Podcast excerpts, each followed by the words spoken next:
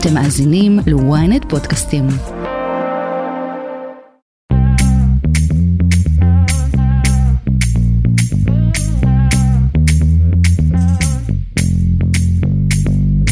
שלום לכם, אה, אתם שוב איתנו, כסף חדש, הפודקאסט הכלכלי היומי של ynet, היום יום שלישי, 22 באוגוסט, ומה יש לנו היום?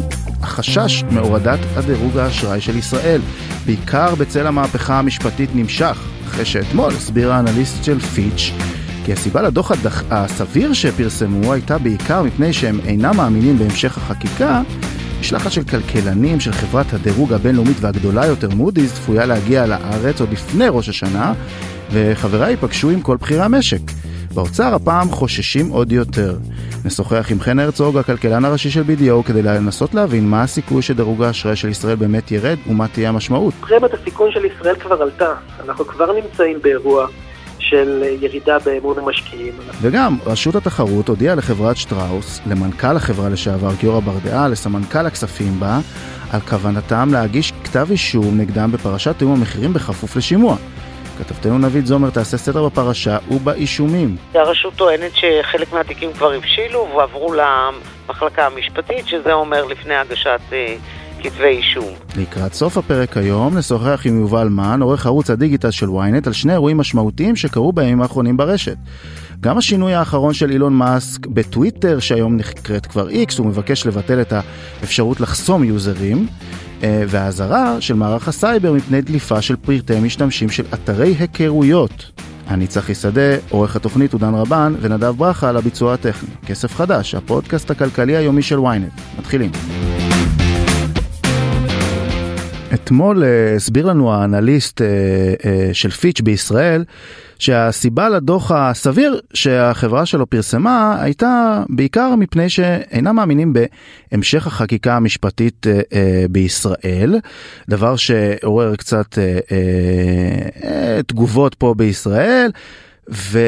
בקרוב יהיה לנו משלחת של כלכלנים מחברת הדירוג הבינלאומית מודי'ס שתגיע לארץ עוד לפני ראש השנה, שהחברים שלה ייפגשו עם כל בכירי המשק. אתמול מפרסם אה, אה, כתבנו גד ליאור שבאוצר קצת חוששים יותר מהמשלחת הזאתי, ואנחנו רוצים לנסות להבין האם באמת יש חשש להורדת דירוג לישראל בזמן הקרוב על ידי מודי'ס או בכלל, ואני רוצה לומר שלום לחן הרצוג, הכלכלן הראשי של BDO.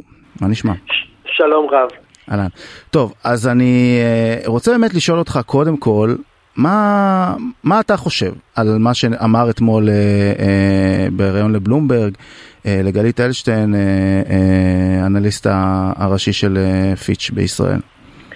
בסופו של דבר חברות הדירוג מסתכלות על אה, פרמיית הסיכון של ישראל וקובעות את הדירוג. אני חושב שמה שמדאיג באמת הוא שאם אתה מסתכל על הנתונים הכלכליים, אה, עוד לפני שירד הדירוג, בפועל, פרמיית הסיכון של ישראל כבר עלתה. אנחנו כבר נמצאים באירוע של ירידה באמון המשקיעים. אנחנו כבר רואים אה, הצטברות של הרבה מאוד אינדיקטורים אה, שליליים ש, שצריכים להרים פה נורת אזהרה, עוד, עוד, עוד לפני הורדת דירוג בפועל. אנחנו רואים ירידה של 7% בהכנסות המדינה במיסים נכון. בחצי שנה האחרונה.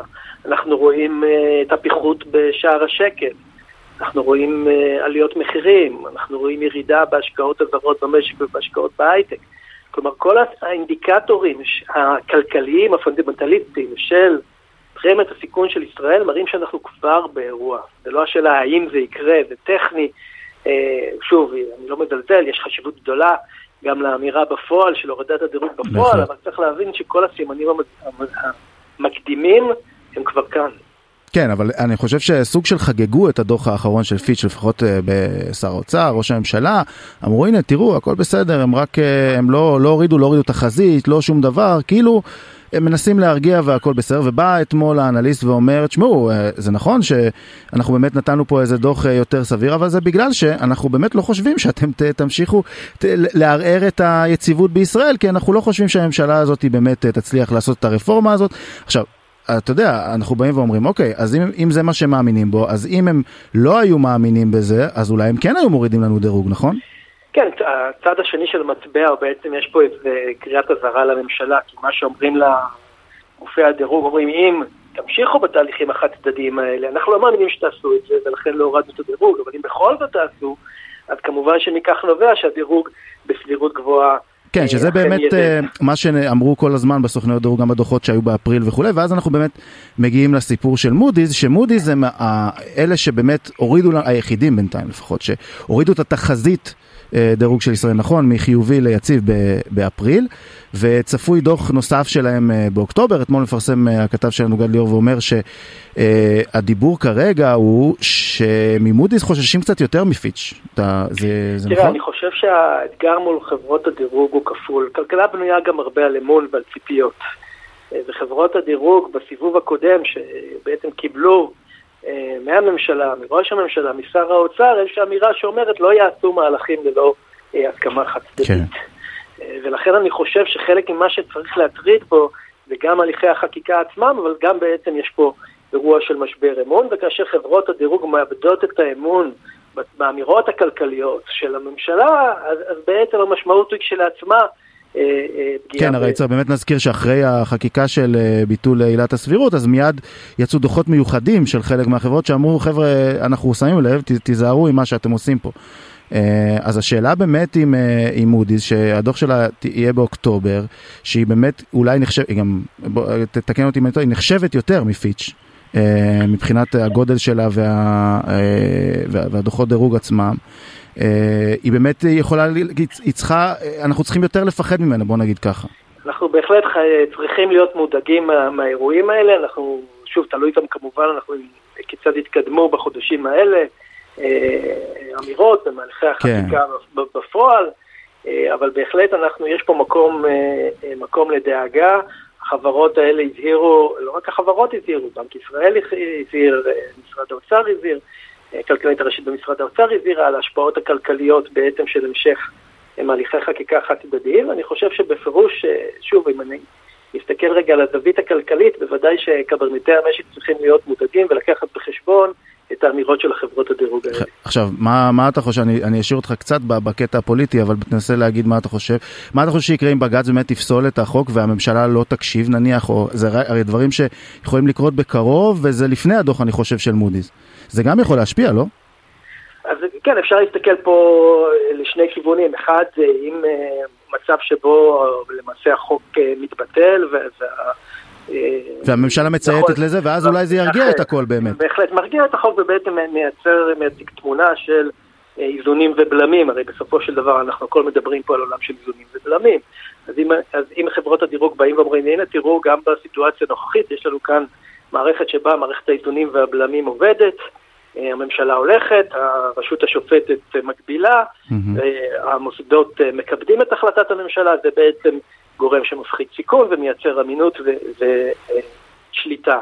מצב הפוך שבו אנחנו מגיעים למשבר חוקתי הוא מצב שבאמת אה, אה, יכול להיות מאוד מאוד מדאיג מההיבטים הכלכליים, יכול לגרום אה, גם לאובדן אמון של משקיעים עוד, לפני חברות הדירוג. תראה, חברות בינלאומיות שבאות ומשקיעות בישראל, צריך להבין כל האירוע הזה של האיזונים והבלמים והחקיקה המשפטית, יש לנו השפעות לא רק משפטית אלא גם פוליטית, גם כלכלית אמיתית, זה לא רק פוליטי, כאשר גוף זר ומשקיע בא ומשקיע מישראל, ומשקיע כספים, ובונה כן, מפעלים. ברור, זה, זה מה שאומרים לנו מהרגע הראשון, הוא, ויש מי שאומר לנו שזה לא משפיע. הוא בסוף צריך לדעת, בסוף חלק מהסיכונים שהוא אה, מסתכן בהם הוא מדיניות ממשלתית, הוא רוצה לדעת שכשהוא בעצם הולך קדימה ומסכן את כספו, הממשלה ת, ת, ת, תנקוט מדיניות כלכלית סבירה, ואם לא, שיהיה לו בעצם את ההגנה או את השכפ"ץ של בית משפט שיגן על האינטרסים הכלכליים שלו.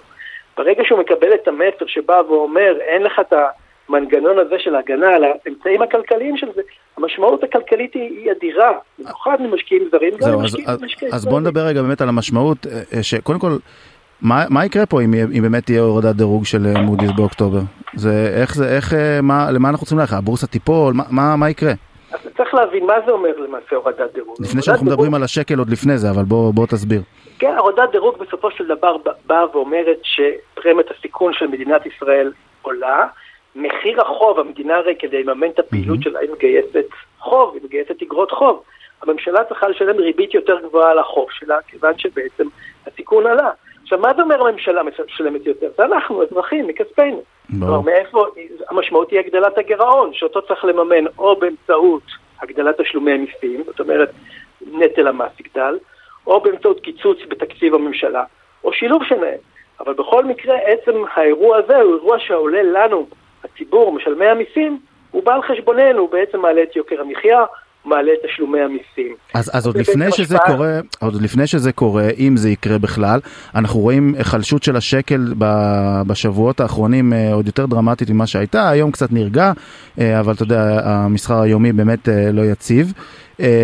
איך, איך אתה רואה את זה? זאת אומרת, הרי כל זה קורה לפני, אתה יכול להסביר למה זה קורה עכשיו, ההיחלשות הזאת של השקל? השקל הוא בעצם בחודשים האחרונים הוא הברומטר, הוא הברומטר לאמון של, והחוזקה של כלכלת ישראל.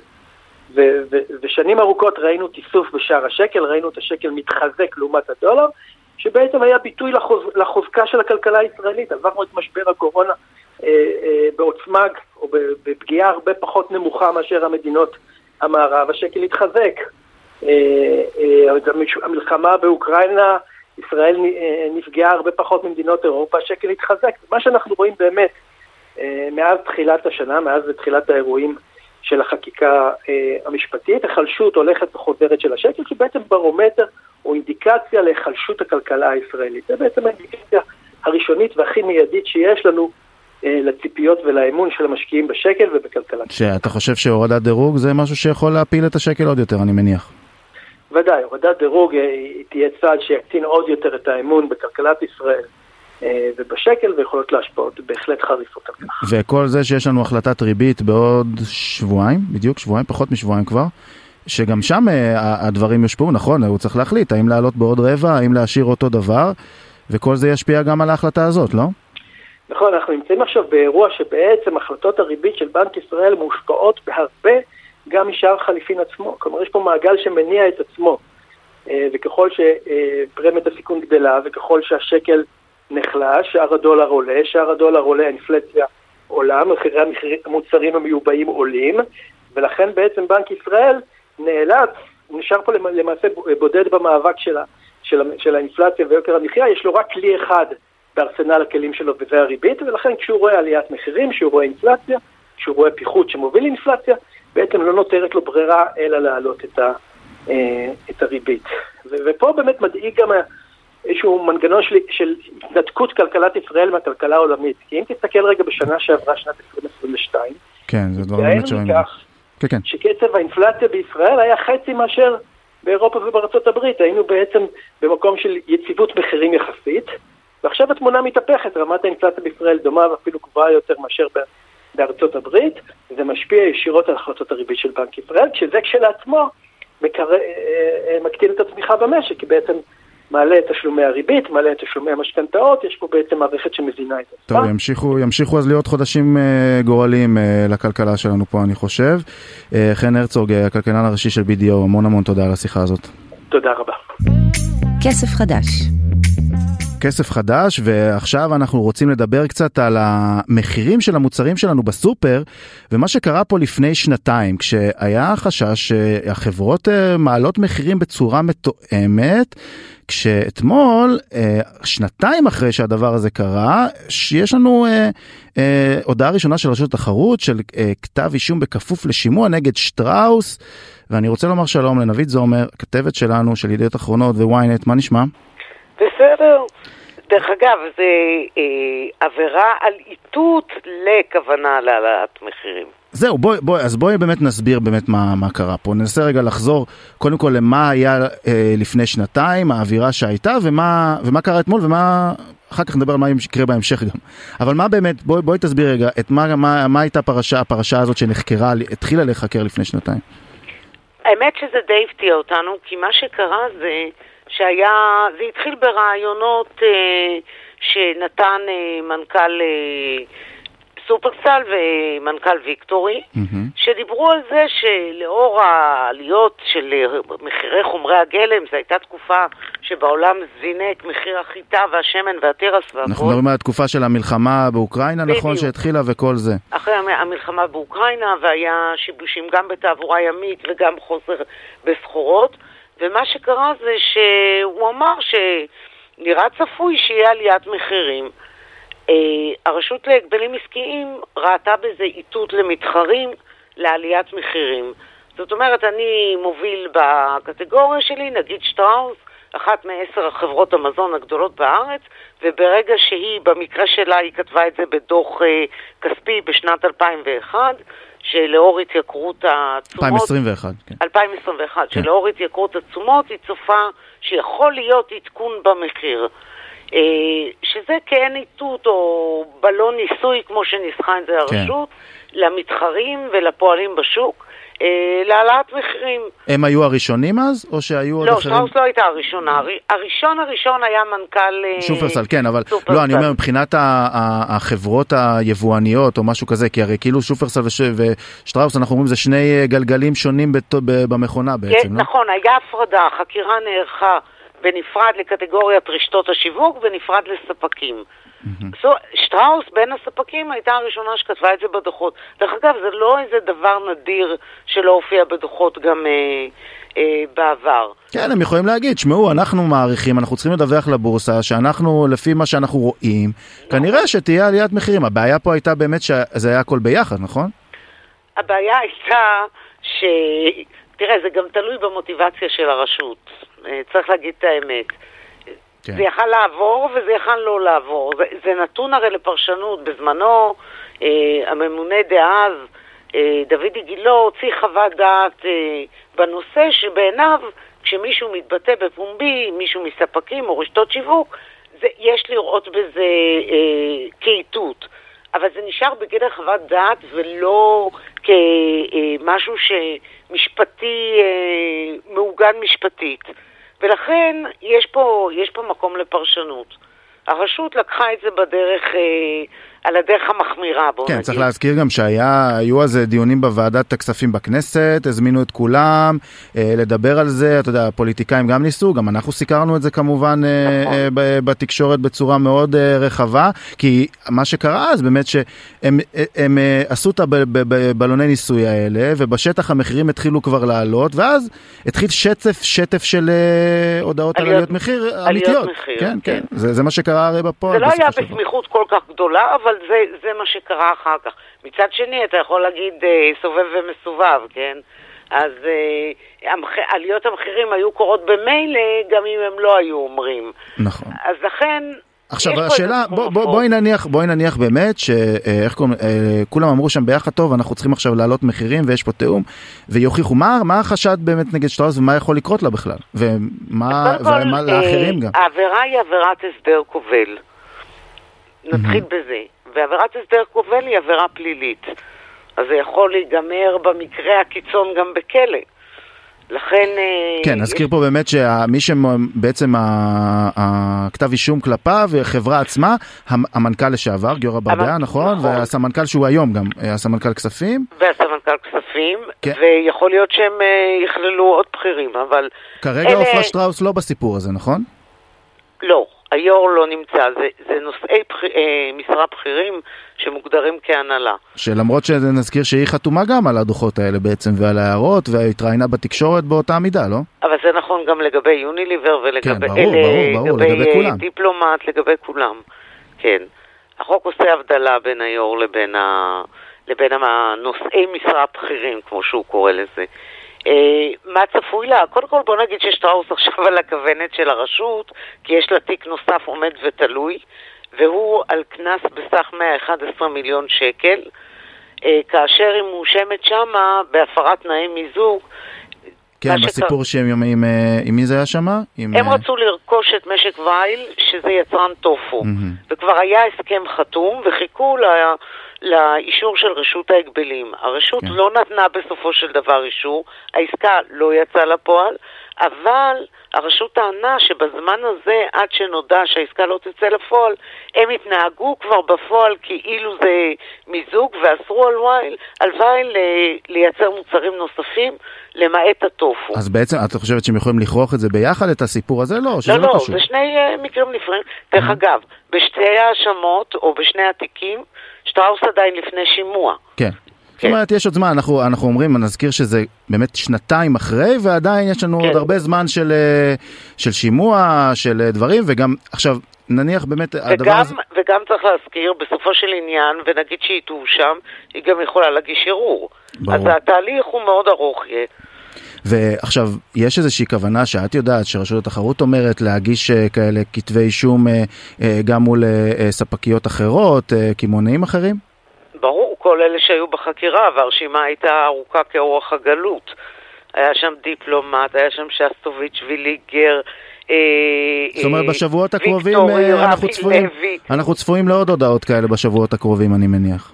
התיקים, לא כולם הגיעו עוד לשלב של לפני אה, שימוע, אבל כן, מעכשיו צפוי לאט לאט. תראה, עברו כבר יותר משנתיים, כן. ומן הראוי שהדבר הזה כבר ייגמר אה, ויגיע לסיומו, כי אחרת מה הטעם?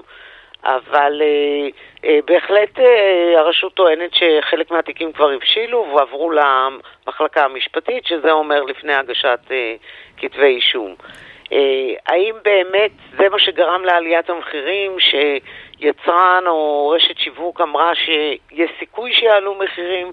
אנחנו כנראה לא נדע את, ה, את התשובה המוחלטת המדעית לנושא הזה. בהחלט. טוב, אה, נבית זומר, כתבת אה, ynet, ידיעות אחרונות, אנחנו נחכה ונראה. מ... בוא נגיד ככה, זה כנראה על הכיס שלנו לא ישפיע כל החקירות האלה בהמשך, הם יעשו את זה שוב אם הם יצטרכו כנראה, לא? להעלות מחירים, הלוואי שהיה איזה פטנט שלא יעלו יותר מחירים. דרך אגב, עכשיו עוד פעם מדברים על, אה, לפחות מבחינת הנתונים, כי באורז למשל יש אה, בעיה רצינית. כן, יש עליות בכל בכל העולם. ובקפה הרביסקה יש אה, עליות מחירים רציניות. ורוסיה שוב סגרה את הנתיב הימי מאוקראינה לייצוא חיטה, למרות שיש יבול חיטה בעולם לא רע השנה, אבל עדיין זה ישפיע. אז ככה ש... וחוץ מזה, הדולר. כן, כן. אנחנו כן. הרי מייבאים חלק גדול זה- מהמזון. זו הייתה השיחה הקודמת שלנו ואנחנו אה, נכון. נ- נ- נחכה ונראה מה מה יקרה גם מה עוד בגזרה הזאת. צפוי לנו, כן? בואו כן, נקווה נו. שבחגים אבל אנחנו עוד לא נרגיש את זה. נקווה בהחלט. כן. נבית זומר, תודה ביי. רבה. כסף חדש. אה, עכשיו אנחנו רוצים אה, לדבר קצת על מה חדש אה, בעולם הדיגיטל ואני רוצה לומר שלום למי שיושב כאן לצידי יובל מן עורך ערוץ הדיגיטל של ynet מה נשמע? היי, מה העניינים? אהלן. טוב תראה אני אני רוצה להתחיל אה, במשהו שכבר קרה בסוף השבוע אה, אבל אה, חייבים להתייחס אליו כי זה אילון מאסק כמובן. ומעלליו בטוויטר המכונה כיום איקס אה, מה מה הולך שם כבר אי אפשר יהיה לחסום משתמשים מה מה מה הוא רוצה עכשיו כן, אז בסוף השבוע אילון מכריז שהוא הולך לבטל את הבלוק. בעצם עד עכשיו היית יכול אה, לחסום משתמשים שככה לא באו לך טוב בעין, אתה יודע, יש הרבה טרולים בטוויטר, הרבה בריוני מקלדת שככה יכולים להטריד אה, משתמשים מסוימים, ועד עכשיו יכולת פשוט ללחוץ בלוק וזהו, הם היו נעלמים, לא היו יכולים לראות את התוכן שלך, לא היו יכולים להגיב. ואילון בסוף השבוע אומר זהו, אנחנו מחליפים את הבלוק במיוט. אה, מיוט אמור להיות פיצ'ר אה, קצת שונה שבעצם מאפשר לך בעצם להעלים להשתיק את המשתמש הזה שמעצבן אותך אבל הוא עדיין יוכל לראות את התוכן שלך הוא יוכל להגיב לך אתה פשוט לא תוכל הוא זאת אומרת אתה תראה אותו אתה אתה לא תראה אותו אתה לא תראה את אבל התגובות משתמשים שלו? אחרים יראו כן. אה, משתמשים אחרים יראו, זאת אומרת הוא יוכל לראות את התוכן ומשתמשים אחרים, אז עכשיו מה, מה הסיבה לזה בעצם, שהוא, שהוא אומר? אז אז תראה אילון לא ממש מסביר אה, אבל בעבר אתה יודע הוא אמר אני אבסולוטיסט אבסולוטיסט של חופש הביטוי אני רוצה שטוויטר תהיה זירה של חופש ביטוי ואני חושב שזה משתלב איפשהו בחזון הזה הוא אומר כאילו אי אפשר יותר אה, לחסום אנשים אה, צריך לתת לאנשים ל- לומר את דברם וצריך להגיד שזה עוד לא קורה זאת אומרת עוד לא ראינו את האפליקציה משתנה וגם. כללי השימוש של אה, חנויות האפליקציות של גוגל ואפל שהם הם בעצם סוג של השוטרות של האינטרנט הן אומרות שברשתות חברתיות חייבת להיות אופציה לחסום משתמשים שזה נועד בעצם זה מין פיצ'ר בטיחות כזה אתה רוצה למנוע הטרדה נגיד מישהו עכשיו יכול להטריד אותך ולחשוף מידע אה, רגיש לגביך בכל פוסט שלך בטוויטר אתה צריכה להיות לך אפשרות עכשיו בתיאוריה, לחסום אותו. בתיאוריה אבל אתה יכול לנעול את החשבון שלך כדי שאף אחד לא יראה, נכון? רק מי שאתה מאשר, ב, ב, ב, גם היום. כן נכון אה, אבל אה, נכון אבל אבל אתה לא אתה לא רוצה לתת לאנשים אה, אתה יודע, זאת אומרת אתה רוצה להיות פתוח אבל אתה לא רוצה להיות פתוח לכולם נניח לצורך העניין. כאילו את זה לא תוכל לעשות בהמשך. עכשיו השאלה אתה חושב שזה ישפיע על משתמשים? הרי היה את הסיפור שלפני חודש ש... או לא זוכר כבר אולי יותר שאמרו הכל הולך לקרוס אה, בטוויטר בואו נעבור לטרד של אה, של אה, פייסבוק של של צוקרברג ואנשים עברו זה לא כל כך הצליח נכון זה עכשיו לא כן, ממש קורה שם פרדס כלום. באמת התפוצצה עם איזה 100 מיליון אה, משתמשים תוך כמה ימים ומהר מאוד התרוקנה אה, זאת הצלחה הרבה פחות גדולה ממה שחשבנו בהתחלה אה, אבל תראה זאת אומרת אני לא חושב שהביטול הזה של הפיצ'ר אה, בלוק אה, יהיה הקש שישבור את גב הגמל אבל אה, זאת אומרת נמשיך לבלוע עוד עוד שטות של אילון אנחנו כבר רואים שזה איקס כבר הסמל השתנה כבר הכל נהיה זה אנשים לא מבינים מה קורה להם מסביב אבל אנחנו נמשיך אה, לספוג את זה עוד ועוד כנראה כי אנשים מכורים לא. כן לגמרי ולך תדע אם זה באמת יקרה זאת אומרת אה, יש של אה, אילון היסטוריה כן. ארוכה של הצהרות שלא באמת אה, הבשילו למה אתה זוכר שהוא אמר שהוא יהפוך את טסלה לפרטית למשל כן. כל מיני הצהרות שלו מהשנים האחרונות אז בוא קודם נחכה שבאמת הפיצ'ר הזה אה, מתבטל ואז נראה באמת איך זה משפיע על אה, איקס. אגב מבחינת מספר משתמשים וכולי כן רואים איזושהי ירידה אפשר לדעת בכלל. תראה מאז שטוויטר איקס בעצם נרכשה על ידי אילון מאסק היא הפכה לפרטית והוא לא מחויב אה, לחשוף מידע לציבור אה, אבל כן מדברים על הערכות של כן ירידה מסוימת אה, במספר המשתמשים המפרסמים גם מתרחקים מהפלטפורמה אבל אני חושב שמוקדם עוד להספיד את איקס. כן בהחלט. טוב ובואו נעבור אה, אה, לעוד נושא שכתבתם עליו גם אתמול בערב וגם היום אה, בבוקר זה שמערך הסייבר התריע שמידע רגיש דלף מאתרי היכרויות. מה הסיפור שם איזה אתרים באיזה אתרים מדובר. כן אז אתמול מערך הסייבר באמת אה, מכריז שיש אינדיקציה לדליפת מידע מאתרי היכרויות אה, והוא מדבר על שבעה אתרים שאני חייב להגיד שאני לא הכרתי עד אתמול אה, מדובר בשיט דייט צריך אבל להזכיר שאתה נשוי גם. נכון אה, אז אתרים שיט דייט Rich Date זיווג for you Kosher Date XY Date זיגוטה ופלירטוט אה. שבעה אתרים שלא הכרתי עד אתמול.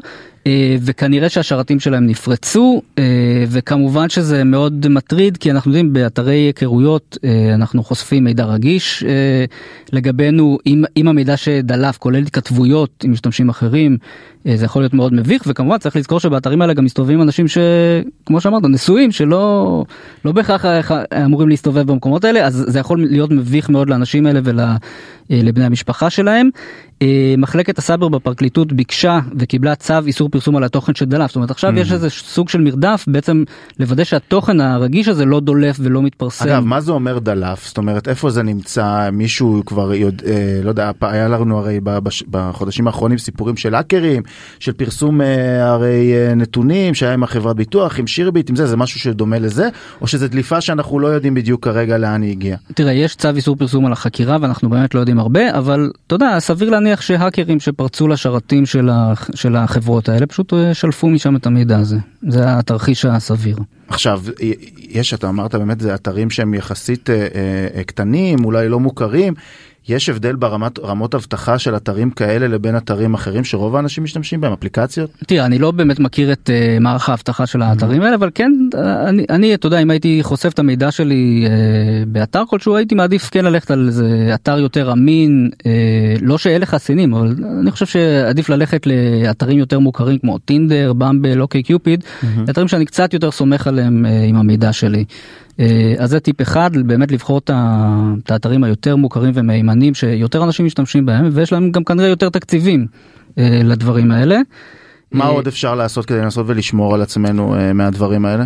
תראה אז, אז uh, בגדול uh, אפשר לדבר על מה שאפשר לעשות עכשיו זאת אומרת אם אתם השתמשתם באתרים האלה אז אז כדאי שתהיו מאוד זהירים. זאת אומרת uh, שימו לב למיילים שמגיעים אליכם. אם מגיע אליכם מייל מאחד האתרים האלה תקראו אותו בשבע עיניים תוודאו שאין שם משהו חשוד. Uh, תחליפו סיסמאות. הרבה מאיתנו משתמשים באותה סיסמה בשביל כמה שירותים. אז אם אם הסיסמה שלכם דלפה מהאתר הזה uh, אז כנראה שהאקרים האקרים שהשיגו את המידע יכולים לפרוץ עכשיו לחשבונות שלכם בעוד מקומות אפילו גוגל אה, פייסבוק וכולי. אז חשוב להחליף סיסמאות אם אתם האנשים שככה ממחזרים סיסמאות. אה, וכמובן לעקוב אחרי חיובים בכרטיס האשראי אם אתם רואים משהו חשוד אה, תבדקו אותו ותפנו לחברת האשראי אה, ותמיד תמיד כדאי להיות זהירים לגבי הודעות שמגיעות אלינו אה, האקרים יכולים להשתמש במ- במידע הרגיש שלכם בשביל לנסות להוציא מכם כספים או עוד מידע. טוב נקווה שזה הפגיעה פה גם תהיה מינימלית אבל כנראה שהדברים האלה ימשיכו להיות איתנו גם בהמשך בכל אתרים ובכל האתרים ובכל המקומות שאנחנו נותנים את הפרטים שלנו יובל מן אה, עורך ערוץ הדיגיטל אה, שלנו תודה רבה. תודה, צחי.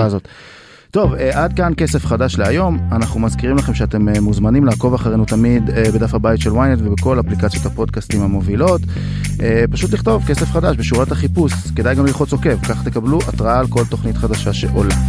תודה רבה לדן רבן, על העריכה, לנדב ברכה, על הביצוע הטכני. אני צחי שדה, מחר יהיה איתכם דן מאחורי המיקרופון. עד אז שיהיה לכם המון כסף חדש.